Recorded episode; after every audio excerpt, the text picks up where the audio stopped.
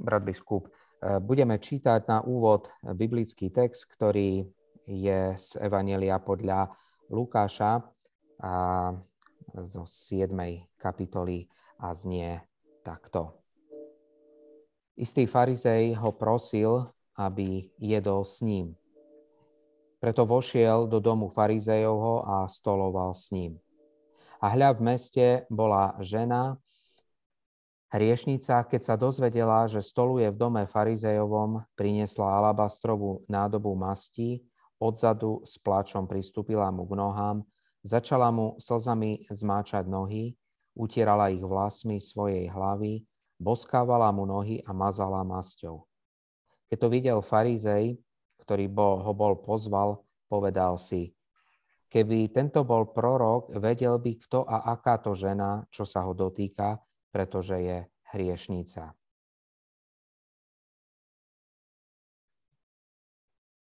Odpovedal mu Ježiš: Šimon, mám ti niečo povedať? A on povedal: hovor, majstre.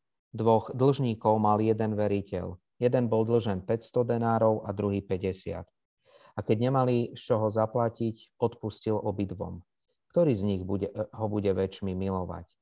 Šimon riekol: domnievam sa, že ten, ktorému viac odpustil. A on odpovedal: správne si rozsúdil. Na to obrátil sa k žene a Šimonovi riekol: vidíš túto ženu? Vošiel som do tvojho domu a nepodal si mi vody na nohy, ale táto zmáčala mi nohy slzami a utrela svojimi vlasmi.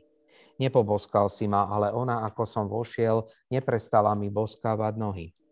Nepomazal si mi hlavu olejom, ale táto masťou pomazala mi nohy. Preto hovorím ti, odpúšťajú sa jej mnohé hriechy, lebo mnoho milovala. Komu sa však málo odpúšťa, málo miluje. A jej povedal: odpúšťajú sa ti hriechy. Vtedy tí, čo spolu stolovali, začali si hovoriť: kto je tento, že aj hriechy odpúšťa? On však povedal žene: viera tvoja ťa zachránila. Choď v pokoji. Brat biskup, možno stručne charakterizovať význam tohto bohatého biblického textu? Áno, my sme na potulkách s Lukášom a tento text má aj svoje postavenie, zaujímavý súvis v rámci Novej zmluvy. Je dobre si to všimnúť, je to vzácna časť Novej zmluvy, ktorú máme pred sebou.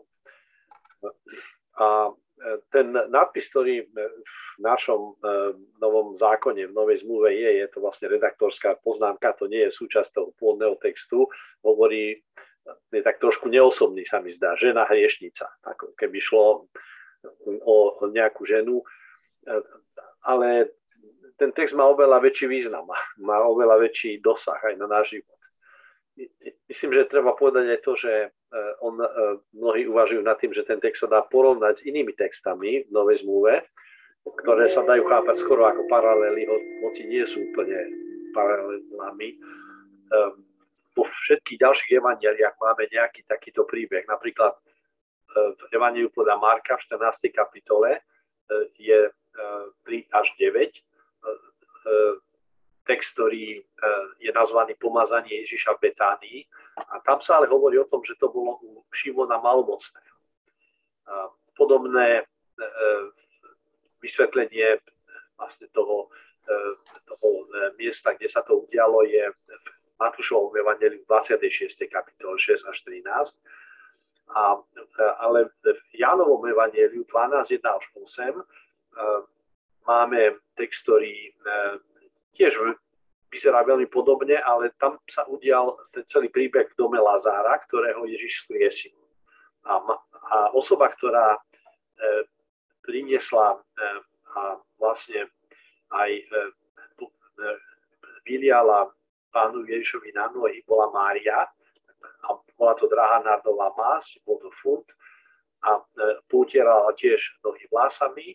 Takže vlastne je tu množstvo podobností a tieto tri texty ďalšie sa všetky vlastne celé alebo príbehy udiali veľmi blízko obetovania Pána Ježiša. To je jeden taký zaujímavý súvis, ktorý som chcel naznačiť. A určite, že v tomto je význam tiež tohto textu. A okrem toho by som rád povedal ešte jednu vec, a to je, že ten príbeh prichádza priamo po, ja som to tak nazval, ako sa to v teológii zvykne nazývať, kristologickom predikáte. To vyzerá tak trošku múdro, ale ide o to, že vlastne tesne pred týmto textom v Lukášovom evanjeliu máme jeden taký zaujímavý také vysvetlenie. Pán Ježiš tam hovorí, im prišiel totiž Ján Krstiteľ, ktorý ani chleba nie je, ani vína nepije a hovoríte posadlí je. Prišiel syn človeka, ktorý je a pije a hovoríte aj hľa človek žráč a pijan vína, priateľ colníkov a hriešnikov. To priateľ hriešnikov je tu na sami zdá úžasne významné teraz. A prakticky my môžeme povedať, že áno, tento text ako keby ilustroval, teda vysvetľoval to, čo znamená, že Ježiš bol priateľ hriešnikov. Takže to je ďalšia taká úžasná vec. Tento príbeh ukazuje, ako sa Ježiš vlastne stával priateľom hriešnikov. V jednom prípade. A vysvetľuje, ako sa to stáva tiež typickou vlastnosťou, teda predikátom Spasiteľa Ježiša Krista, že je priateľom hriešnikov. A zároveň sa samozrejme otvára otázka, či toto Ježišove zásadné nastavenie voči ľuďom, hriešnikom, možno vnímať ako tiež vzor správania pre nás a akým spôsobom je to vzorom pre nás. Brat biskup, tak skúsme teraz vlastne tak pomenovať otázky alebo skôr témy, ktorým sa budeme v tejto biblickej štúdii Na potulkách s Lukášom venovať. Ja som tak pre možno aj takú didaktickú alebo, ja neviem, prehľadnosť pomenoval 7 tém, ktoré chceme si všimnúť. A tá prvá je, Ježiš sa dal pozvať na posedenie istým farizejom, ktorý sa volal Šimon. Takto v tomto našom texte znie. Tá druhá téma by bola, že žena hriešnica prejavila verejne a veľmi presvedčivo úctu voči Ježišovi.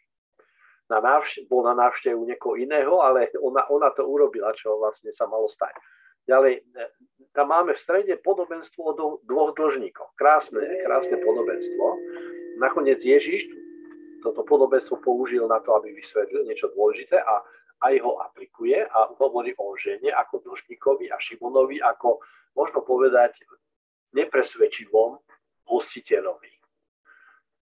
Potom by som rád bol, aby sme sa pozreli na to, čo je také veľmi významné v závere, kto je Ježiš, že odpúšťa hriechy. A úplne na konci by som chcel vás pozvať k rozhovoru na tému, ako byť v mene Ježiša a vlastne aj po jeho vzore priateľom hriešnikov v našej dobe. Vôbec vnímame to ako bolo byť priateľom hriešnikov v našej dobe, alebo veľmi často tiež, možno podobne ako to robili farizei v dobe Ježišovej, sa skôr stránili všetkých, ktorí vnímali ako nejako evidentne hriešní. Brat biskup, Ježiš sa dáva pozvať na toto posedenie k farizejovi Šimonovi. Prečo vlastne prišlo takéto pozvanie, alebo malo to stolovanie vo vtedajšej dobe nejaké špecifika? Myslím, že je to tiež veľmi, veľmi pekná otázočka. Ja som si dovolil tu zavesiť taký obrázok, ktorý neviem, kto maľoval, nie je to asi nejaké extra známe umelecké dielo, ale je tam vidieť, akože áno, zhruba ako farizej sa obliekal, možno Pán Ježiš, a v každom prípade to stolovanie fungovalo tak, že sa nesedelo na stoličkách, ale tak skôr ležalo na boku a mnohí viseli dole. Tá situácia je taká a je tam potom tá žena, ktorá vlastne nakoniec prichádza so svojimi, v tomto prípade dá sa povedať, krásnymi vlasmi utiera pánovi Ježišovi nohy. Ale skúsme pomenovať tie obvyklé fakty. Oni vlastne nie sú vyjadrené v tom biblickom texte nejak podrobne. Ale predsa z deň doby, do ktorej teraz hľadíme, sú známe. Farizej Šimon, možno rabín, teda učiteľ zákona, býval zrejme v dome, v ktorom bol tiež rád, prijímal hostí a učil, lebo takto robili tiež učitelia zákona. A takýto dom bol väčšinou otvorený pre návštevy. Skoro akoby trvalé dom otvorených dverí. Rabíni tiež radi pozývali k sebe ľudí, aby mohli vyučovať Boží zákon. A takéto domy bývali nejakto väčšinou také možno ľudí, v princípe v tomto prípade lepšie situovaných, s átriom, nádvorím, tam sa tiež po átriu možno tiež stolovalo alebo ponúkalo jedla, bývala tam nádrž s vodou alebo studňa. Bolo tiež veľmi príjemné byť takto von a väčšinou, alebo často šlo tiež o večerné stolovanie s hostiami. Keď prišiel host do takéhoto domu, zvykli nasledovať tri veci hneď na úvod. A to je, myslím, že taká zaujímavá vec, pretože tu to nachádzame v tomto príbehu. Hostiteľ položil ruku na plece hostia, dal mu bosk pokoja. Bol to znak úcty, na ktorý sa nikdy nesmelo zabudnúť, najmenej v prípade váženého rabína. Každý to robil. Tá druhá vec, nakoľko cesty boli samý prach, vlastne neboli spevnené a veľmi často bolo sucho, ľudia nosili sandále a keď prišli na návštevu, tak ich nohy boli patrične špinavé a unavené a tak pri príchode do domu poliali nohy hostia chladnou osviežujúcou vodou, čo bolo úžasne príjemné. Nakoniec tu bola taká zaujímavá vec vždy, že sa v tom priestore spálila možno štipka nejakých sladkých drevín alebo proste nejakých pilín, ktoré naplnili miestnosť príjemnou vôňou alebo na hlavu hostia kvapli malinko ružovej esencie.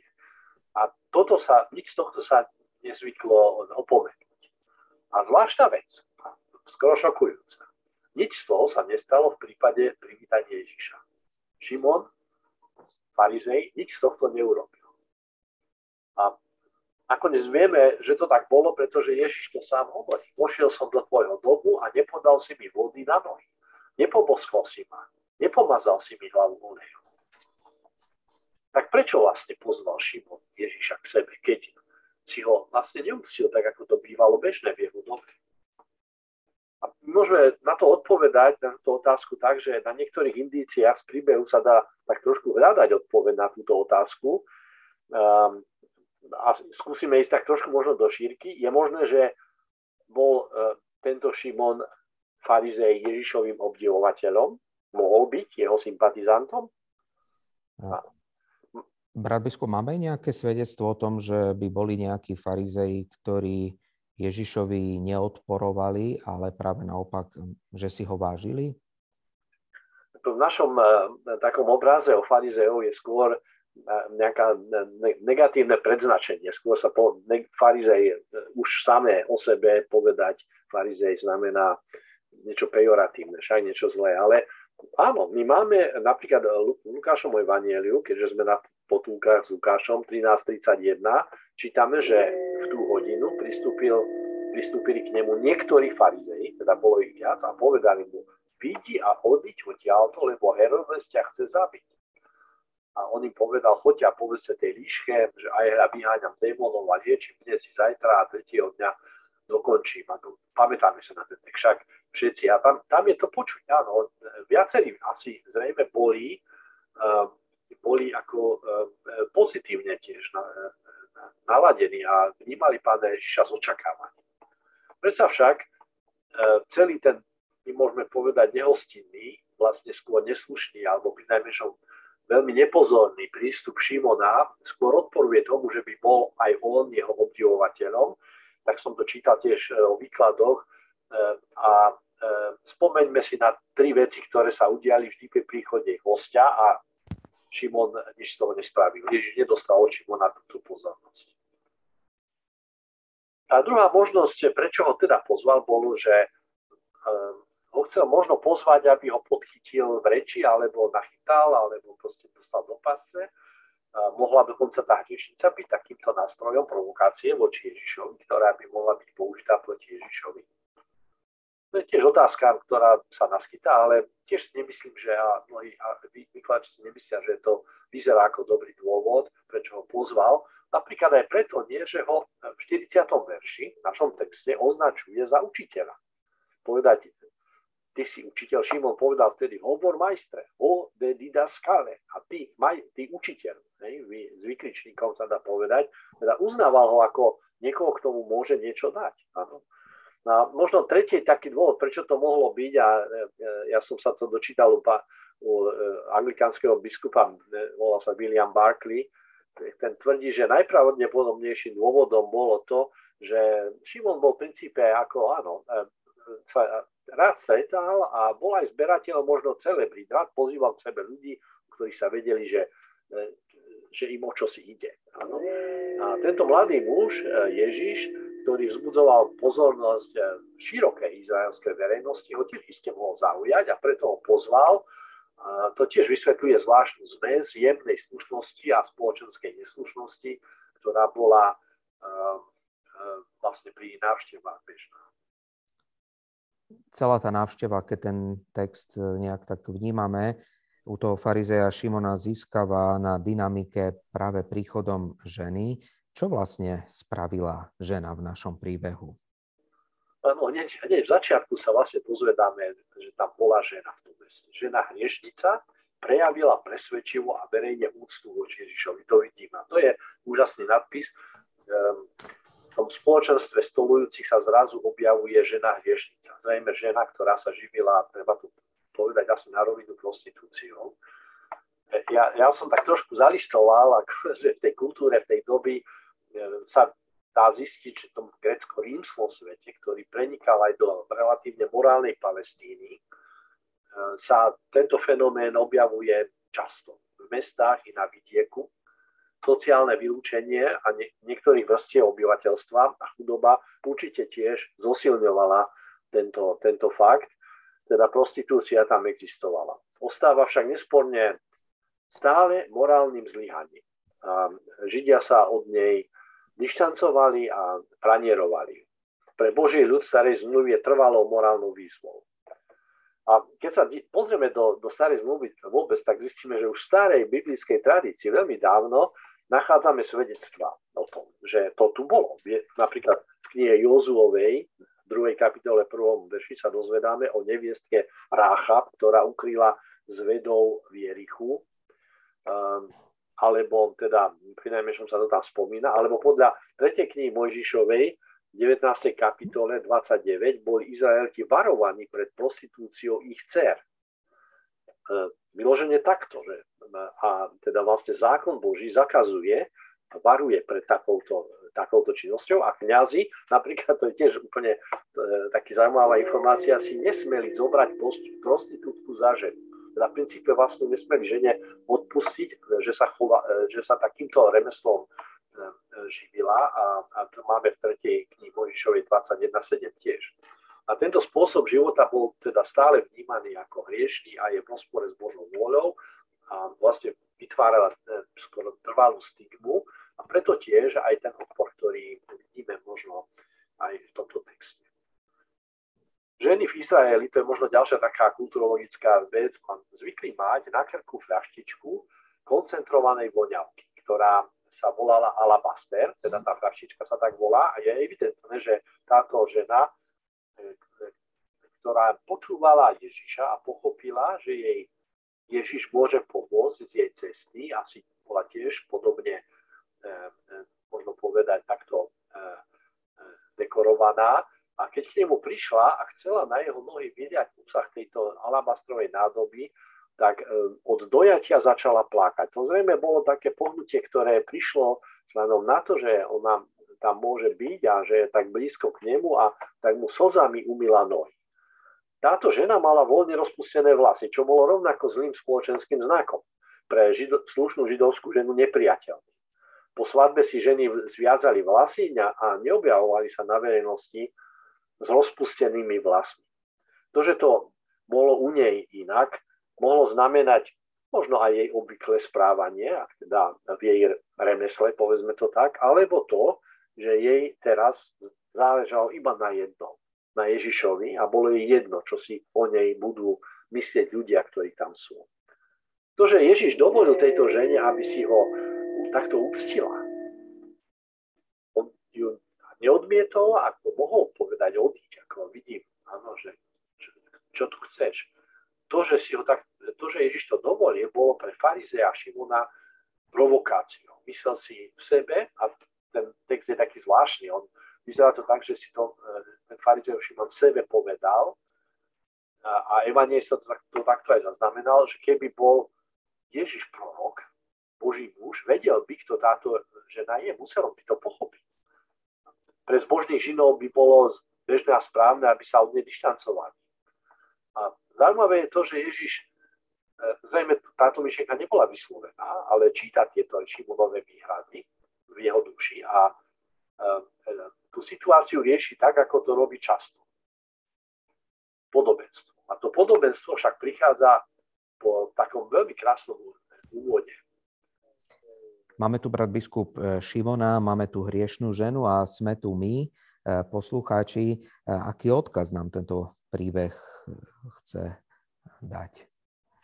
No, to podobenstvo o dlžníkoch je to, čím pán Ježiš odpovedá na tú výhradu, ktorú mal Šimon v svojej duši.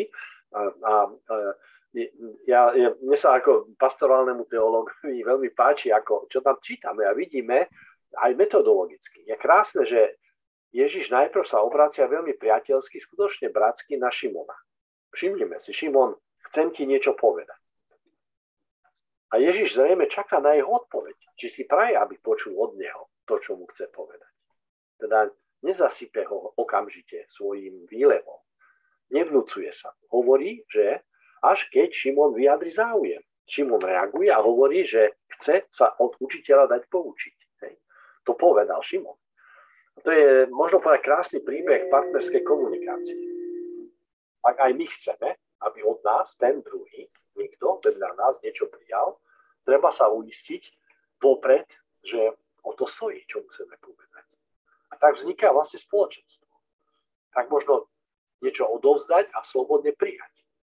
A Šimon povedal, hovor majstre, hovor učiteľu. A tam je, to podobenstvo je veľmi stručné, dvoch dlžníkov, mal jeden veriteľ, jeden bol dlžen 500 denárov a druhý 50.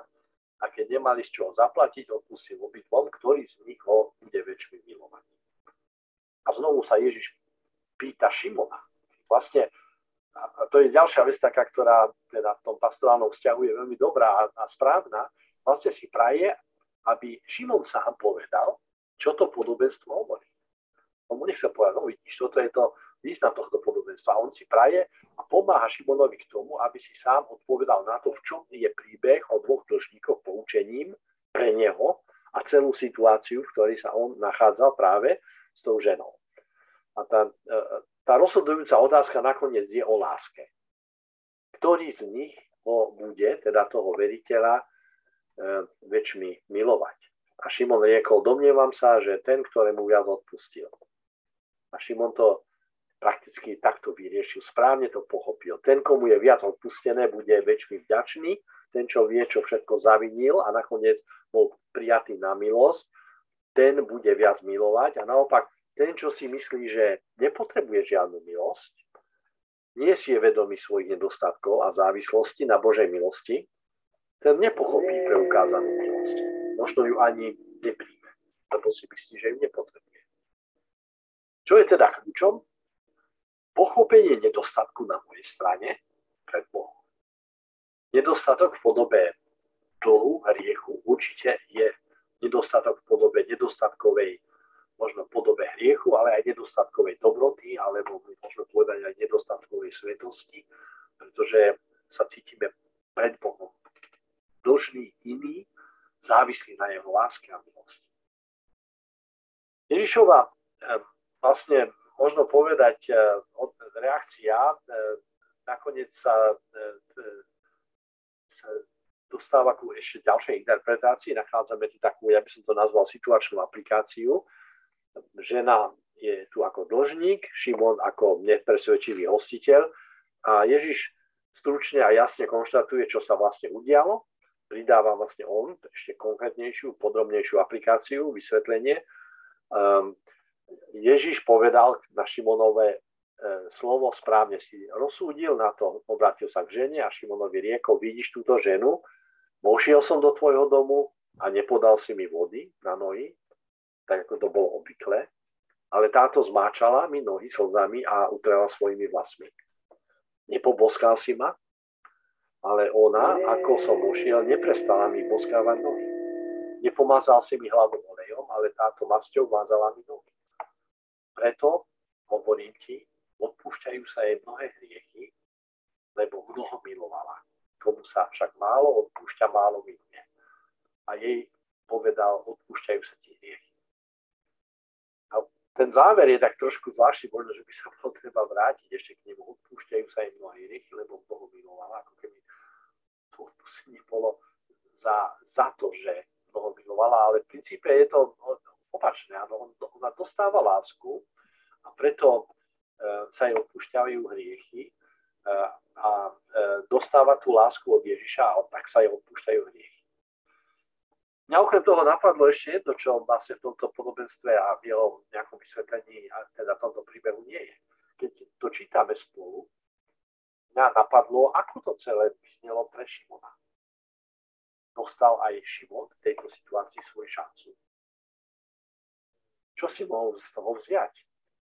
Nebolo mu treba viac pomôcť, ako to, čo sa stalo. A odpoveď na to by asi bola taká, že Šimon určite dostal veľa. Určite videl Ježišov záujem o neho. Videl, že pochopili jeho vnútorné pochybnosti. A Ježiš o nich s ním láskavo hovoril, pokiaľ ide o ženu však. Videl úctu ženy voči Ježišovi, Šimon to videl, že táto žena si uctila Ježiša. A videl aj to, že Ježiš túto ženu, samozrejme, tiež treba povedať, aj táto žena je milované Božie dieťa, obdaril prijatím a odpustením jej hriechov. To všetko Šimon videl. Teda pokánie vyjadrila táto žena činom úcty voči nemu, pokorou, slzami, ľútosťou. A na to prichádza odpustenie hriechov, ktoré dáva Boh a vyslanie v pokoji. Choď v pokoji. Takže áno, Šimon dostal veľa. Myslím, že bol obdarený pri tejto návšteve tým, čo všetko videl. A dostal možnosť rozmýšľať a konať potom následne správne. Tá piata časť možno povedať, alebo téma, ktorú som chcel otvoriť, je, kto je Ježiš, že odpúšťa hriechy, lebo to je vlastne vec, ktorú tam počujeme veľmi silne. Záver stretnutia je ohromujúci. Čítame, vtedy tí, čo spolu stolovali, začali si hovoriť, kto je ten, to, že aj hriechy odpúšťa. On však povedal, že nie, teda Pán Ježiš, viera tvoja ťa zachránila, choď v pokoji. Také veľmi stručné, kompaktné shrnutie. V ňom máme v strede práve to konštatovanie, že tí, čo spolu s ním stolovali, sa pýtajú jedinú hlavnú otázku. Kto je tento, že aj hriechy odpúšťa? A my by sme mohli povedať, že Boží zámer pri tomto stretnutí sa skutočne vydaril. Lebo pohľady všetkých boli upriamené nakoniec na Ježiša. A tá otázka, správna otázka, ktorá tu vzniká, je, kto je tento, že aj hriechy odpúšťa. A my by sme mohli povedať, že tam mohli zaznieť aj iné otázky a tie nie sú zaznamenané a pravdepodobne aj ani nezazneli, ani v ich duši. Mohlo tam niekto si povedať, no pardon, čo to robí? Alebo ako to, že vlastne takéto veci sa tu udiali, že ako môže on tvrdiť, že ten vzťah ženy k Pánu Bohu sa týmto vyčistil, ako on môže toto celé oznamovať.